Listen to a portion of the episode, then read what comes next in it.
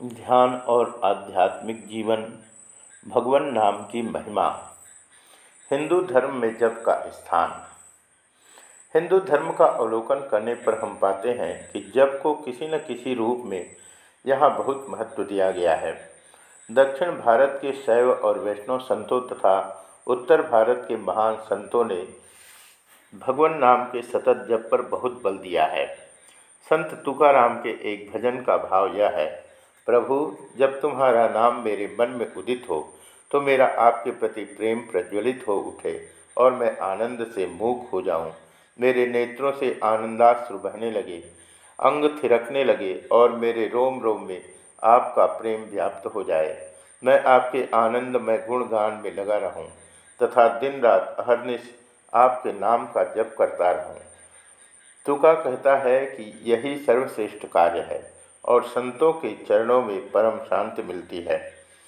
गुरु नानक और उनके अनुयायियों ने भगवान नाम को बहुत महत्व दिया है। भगवान नाम का जप नानक द्वारा उपदिष्ट एक महत्वपूर्ण साधना है। चैतन्य महाप्रभु ने बंगाल में सभी वर्ग के लोगों में जप का प्रचार प्रयास किया। नामे रुचि, जीवे दया, वैष्णव सेवा, भगवान नाम में रुचि, जीवों पर दया, वैष्णवों की सेवा, यह त्रिविध विधान उनके पंथ का आधार है। यौवन में वे अपनी प्रखर बुद्धि और पांडित्य के लिए विख्यात थे, लेकिन वे सर्वस्व का त्याग कर भगवत प्रेम में दीवाने हो गए। उनका कथन है, चेतो दर्पण मार्जनम भव महादावाग्न निर्वापणम देय कैरव चंद्रिका वितरण विद्यावधु वितरणम विद्यावधूजीवनम स्वानंदाबुधिवर्धनम प्रतिपदम पूर्णामृतास्वादनम सर्वात्म स्वप्नम परम विजयते श्रीकृष्ण संकीर्तनम श्री कृष्ण के नाम संकीर्तन जय हो, जो चित्तरूपी दर्पण को साफ़ करता है। संसार रूपी महान दावानल को बुझाता है, जो श्रेय रूपी श्वेत कमल पर चंद्रमा की ज्योत्ना के समान है, जो परमात्म विद्या रूपों वधु का जीवन है, जो आनंद सागर की वृद्धि करता है, जो प्रतिपद पर पूर्ण मृता, पूर्णामृत के समान सुस्वादु है, तथा जो समस्त प्राणियों के लिए शीतल स्नान स्वरूप है। श्री रामकृष्ण ने कहा है जप करने का अर्थ है निर्जन में चुपचाप उनका नाम लेना। एकाग्र होकर उनका जप करते रहने से उनके रूप के भी दर्शन होते हैं और उनका साक्षात्कार भी होता है। जंजीर से बंधी लकड़ी गंगा में जैसे डुबोई हुई हो और जंजीर का दूसरा छोर तट पर बंधा हुआ हो, जंजीर की एक एक कड़ी पकड़कर कुछ दूर बढ़कर फिर पानी में डुबकी मारकर उसी प्रकार और आगे बढ़ते हुए लोग लकड़ी की को अवश्य छू सकते हैं। इसी तरह जप करते हुए मग्न हो जाने पर धीरे धीरे ईश्वर के दर्शन होते हैं। माँ शारदा अपने साधना काल में लगभग एक लाख जप प्रतिदिन किया करती थी। उन्होंने अपने जीवन से भगवान नाम की शक्ति को प्रदर्शित किया है। जप और ध्यान की सहायता से उनका देहात्म बोध नष्ट हो जाता था। और वे अति चेतन अनुभूतियों के स्तर पर आरूढ़ हो जाती थी। अपने उपदेशों में उन्होंने बार बार जप के महत्व पर बल दिया है, जो एक शिष्य के साथ इनके निम्नोक्त वार्तालाप से प्रकट होता है। शिष्य, माँ कुंडलनी जागरण के बिना कुछ नहीं होने का। माँ शारदा हाँ बेटा कुंडलनी धीरे धीरे जागृत होगी। भगवान नाम के जब से तुम सब अनुभव कर सकोगे। मन शांत न भी हो तो भी एक स्थान पर बैठकर तुम एक लाख जप कर सकते हो। कुंडलनी जागरण के पूर्व अनाहत ध्वनि सुनाई पड़ती है। लेकिन माँ जगदम्बा की कृपा के बिना कुछ भी नहीं होता। कुआलपाड़ा में एक शिष्य ने माँ शारदा से कहा, माँ, मन बड़ा चंचल है। मैं उसे किसी भी प्रकार स्थिर नहीं कर पा रहा हूँ।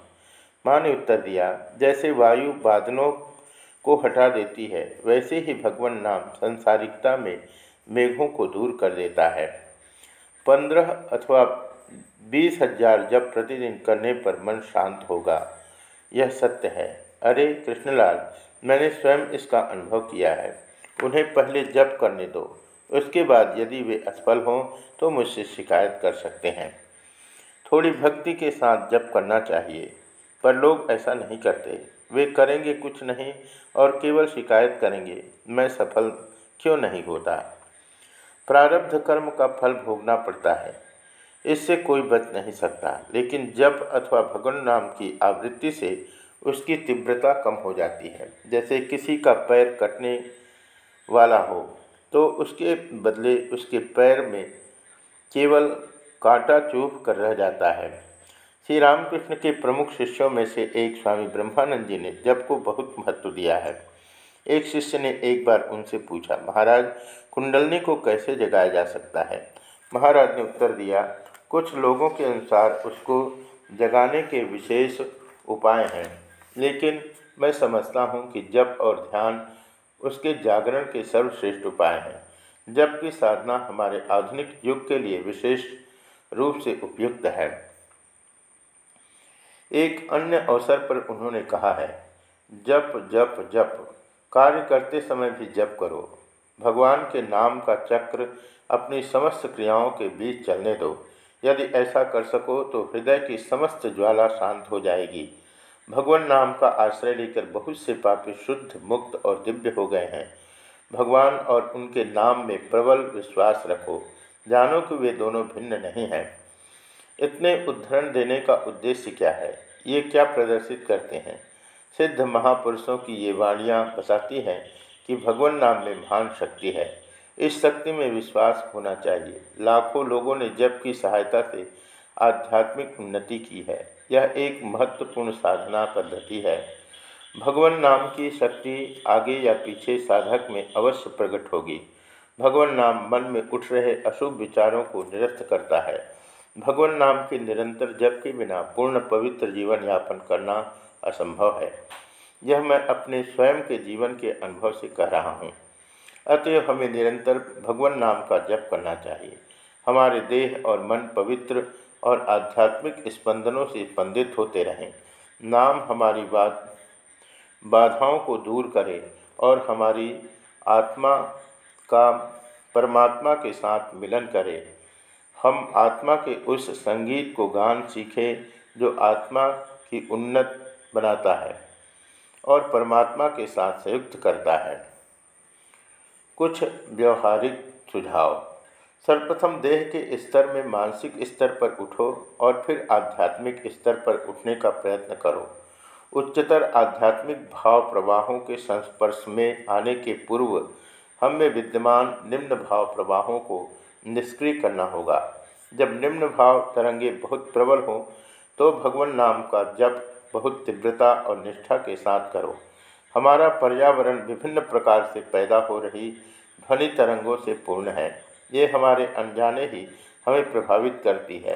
रेडियो पर संगीत सुनने पर तुम विभिन्न प्रकार के संगीतों के अपने ऊपर पड़ रहे प्रभाव को पहचान सकोगे। कोई संगीत तुम्हारा बौद्धिक स्तर ऊँचा करता है कोई तुम्हें चंचल बनाता है तो कोई तुम्हें मानो पागल ही कर डालता है। बुरे संगीत के प्रभाव को भजनों और पावन स्त्रोत्र पाठादि से विफल करना सीखो। व्यक्तिगत आंतरिक संगीत का निर्माण करो। वस्तुतः वह निरंतर चल रहा है। मन को अंतर्मुखी बनाकर ठीक से साधने पर उसे सुना जा सकता है। कृष्ण की बाँसुरी का हृदय सम्मोहनकारी मधुर संगीत भीतर सुना जा सकता है। वह हृदय के आनंद से पूर्ण और देह और मन को शांति से प्लावित कर देता है। जब शुरू करते, करने के पहले श्रद्धा अत्यंत आवश्यक है। प्रथम, यदि जब कुछ हद तक यंत्रवत हो भी तो कुछ हर्ज नहीं, परंतु व्यक्ति को मंत्र की शक्ति में विश्वास होना चाहिए। प्रवर्तक जानता है कि उसके बोध का केंद्र लगातार बदल रहा है। कभी ऊपर जा रहा है तो कभी नीचे, और ऐसे अनुभव से प्रत्येक साधक के लिए यह सबसे कठिन अवस्था है।